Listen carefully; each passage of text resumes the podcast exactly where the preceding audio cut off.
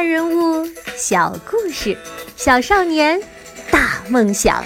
欢迎来到童老师课堂的《奇葩名人录》。你好，我是童老师。今天在讲故事之前，我先问你一个问题，你不用思考，只需要快速的说出你的第一反应就好了。准备好了吗？问题就是，你想不想出名？哎，不要犹豫，不要害羞，大声的说出来，想，对不对？出名是写在我们生存基因里的。你一出生做的第一件事就是求关注，哭，哭啊！爱哭的孩子有奶吃，吃到奶才能活下去。莎士比亚有一句名言：“The world is a stage，世界是一个舞台。”哭。成了你作为演员登上这个舞台的第一件道具。你用哭声求关注、求抱抱、求奶吃，越多人关注你，你生存的几率就越大呀。你可能会说啊，不用不用啊，不需要人人都知道我，我就想让我妈关注我，一个妈就够了。我只想啊，做个安安静静的好孩子，一个人写写作业，陪妈妈养养青蛙，平平淡淡才是真嘛。而且你爸爸妈妈说不定早就教育过你，说现在的明星网红都没什么真本事，叫你别跟他们学。哎，不瞒你说，我以前跟你爸妈想的一模一样，也有点看不起这些明星网红们，觉得他们凭什么呀，搔首弄姿的就挣那么多钱。后来我研究了一下古往今来的明星发家史，发现呢，哎呀，这个出名。不像我想象的那么简单呐！它不但是门技术，而且是门艺术，很值得好好研究研究呢。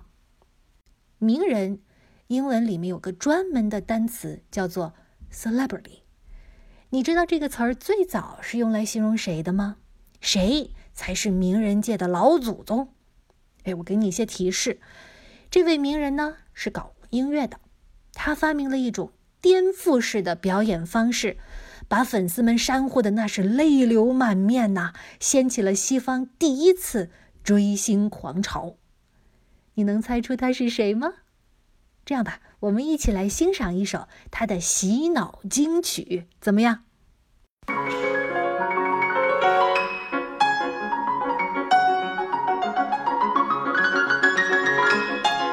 没想到吧？西方音乐史上最火爆、最流行的音乐家，不是什么爵士歌星、摇滚歌王，而是古典音乐家、作曲家李斯特。你们现在听到的就是他的代表作《匈牙利狂想曲》。这首曲子创作于一百三十多年前的一八八五年。在李斯特之前呢，古典音乐给人的感觉是高雅的，甚至拘谨的。李斯特颠覆了古典音乐的刻板形象，发明了钢琴独奏音乐会这种表现形式，第一次把钢琴横放在了舞台上啊，一边炫技似的把双手弹得飞起来，一边呢还可以跟观众碰个眼儿。当时的女粉丝为了抢李斯特扔掉的香烟屁股，甚至大打出手，扯头发、撕衣服，疯狂的不像话。要知道，这些粉丝们可都是当地高贵的男爵夫人和伯爵夫人呐。也许你会说，童老师那是在西方，咱们中国可没有这样疯狂的传统。嘿，你可别说早了，有位中国女粉丝痴迷一位男明星，义无反顾的嫁给了男明星的照片。你猜这个男明星是谁？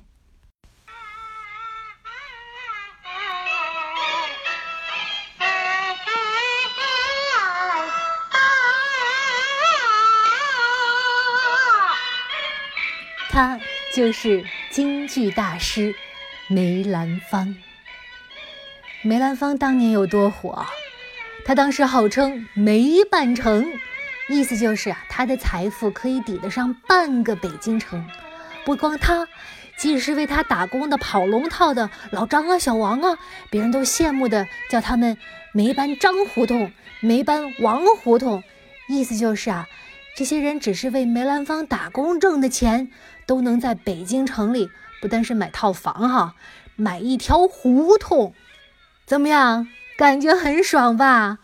从古至今，在江湖上扬名立万，都是人生一大快事。今天的大明星，很可能就是百年之后的大师。怎么样？准备好了吗？今天我就给你传授如何出名的秘诀。你可能心里嘀咕了：“涂老师，你谁呀？你都没出过名，凭什么来教我呀？”问得好，在出名上，哼我确实没有实战经验。李斯特·梅兰芳呢，连个微信、微博都没有，又落伍了。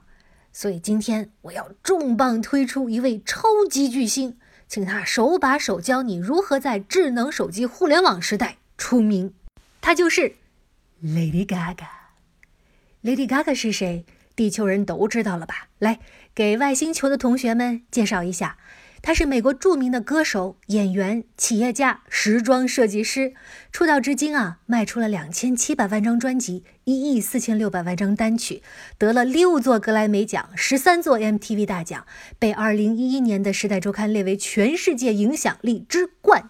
在脸书上有六千万的粉丝，是美国社交媒体上最火的明星。Gaga 的好几首歌曲啊，都创下了世界纪录，比如说这一首。Born This Way，在 iTunes 上发行一天之内，就在二十三个国家同时拿到了销售冠军，是 iTunes 历史上最畅销的歌曲。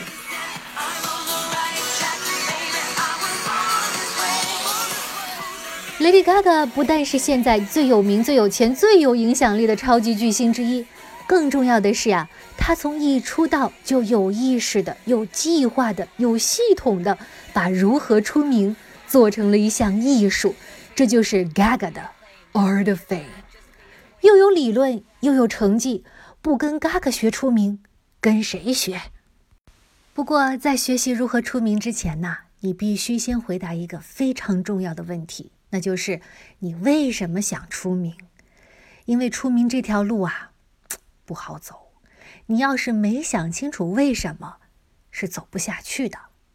你可能会说：“哎，这还用想吗？出名的好处不要太多了。”确实，出名之后啊，你可以得到许许多多的关注、喜爱和崇拜，得到很多额外的方便和照顾。开车出门，粉丝们直接把你的车抬起来往前走，特省油。普通人觉得很难办到的事儿啊，啊，名人打个电话、吃顿饭，甚至直接刷脸就办成了。出名最显而易见的好处就是可以帮你挣大钱、挣热钱、挣快钱。Lady Gaga 现在一场演出的登台费就是三百五十万美元，换算成人民币也就两千多万吧。她晚上上传一个视频，第二天就有上亿的点击量，睡着觉就把钱给挣到了。当然了，这种好处也是有代价的。首先，你再也没有隐私了。各种偷拍、跟踪、围观、造谣，你不可能像以前那样穿个大裤衩，脸也不洗、头也不梳的就上街去买烤红薯了。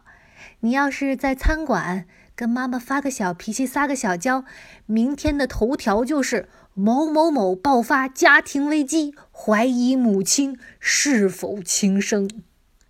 有人说：“嘿，大不了我买张飞机票到巴黎去喂鸽子，反正我有钱。”哎，暂时躲开人群。不难，难的是呀，在盛名之下，你怎么能够平和健康的和自己相处？当人人都说你好，夸你美，赞你有才，因为各种原因巴结你，你很容易就自我膨胀，找不着北了。一会儿觉得自己就是世界的中心，宇宙要是不围着你转，你就原地爆炸。一会儿呢，又害怕从天而降的好运气突然用完了，现在你拥有的一切都会呼啦啦似大厦倾，光惨惨似灯将尽。你的小心脏就这样忽上忽下的，像在高压锅里坐过山车。古往今来，多少明星在这口高压锅里走上了嗑药、吸毒、破产，甚至自杀的。不归路。怎么样？听到这儿，你怕不怕？Lady Gaga 好像从来没有怕过。在高中毕业手册上，她像冷静的预言家一样写下：“我会让全世界都知道我。”请注意，她说的是“我会让”，而不是“我想让”。而三年后，他就做到了。他故意写愤世嫉俗的歌词，说惊世骇俗的话，穿稀里古怪的衣服，好像每做一件事情都在说“看我，看我，看我”。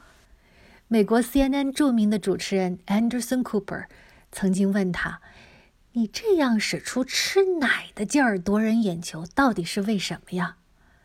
嘎嘎的回答真是：“哎呀，老实说，我就是看了这期采访，成为他铁杆粉丝的这个明星。”不简单，他并没有顺着 Cooper 的思路回答问题，而是把这个问题重新定义了一下。他说：“我并不是要夺人眼球，英文原话是 attention grabbing，而是要引导眼球 attention directing。什么意思呢？我们来听听 Gaga 自己是怎么解释的。As part of my mastering of the art of fame. part of it is getting people to pay attention to what you want them to pay attention to and not pay attention to the things you don't want them to pay attention to 这段话像绕口令儿一样翻译过来就是我所做的一切是为了让人们注意到我想让他们注意到的东西而对我不想让他们注意到的东西视而不见 你可以听到嘎嘎的声音非常冷静。如果你能看到这段视频的话，他当时的表情也很严肃，像个逻辑严密的律师或者是个老师。而他同时呢，又画着大熊猫一样的烟熏妆，染着粉红色的头发，只穿着蕾丝的内衣和两个拳头那么高的高跟鞋。这样的反差真是太奇特了，让人过目不忘。那嘎嘎。到底想让人们注意到什么呢？他想把大家的眼球引导到哪儿去呢？回到我刚才的问题，他到底为什么想出名呢？是什么样的目的给了他那么强劲的动力？下一集我们再接着聊最严肃的流行歌手 Lady Gaga。你喜欢听童老师讲故事吗？那就订阅童老师课堂吧，给我留言。我呀。还准备了作文魔法课送给你，一共八堂课，传授童老师的独家写作秘籍。怎么免费领取这份礼品课呢？在微信上加“童老师课堂一”为好友，就是“童老师课堂”这五个字的拼音加上数字一，或者呀，看看这页下面的节目详情介绍就知道了。好的，我们下一期《奇葩名人录》再见吧。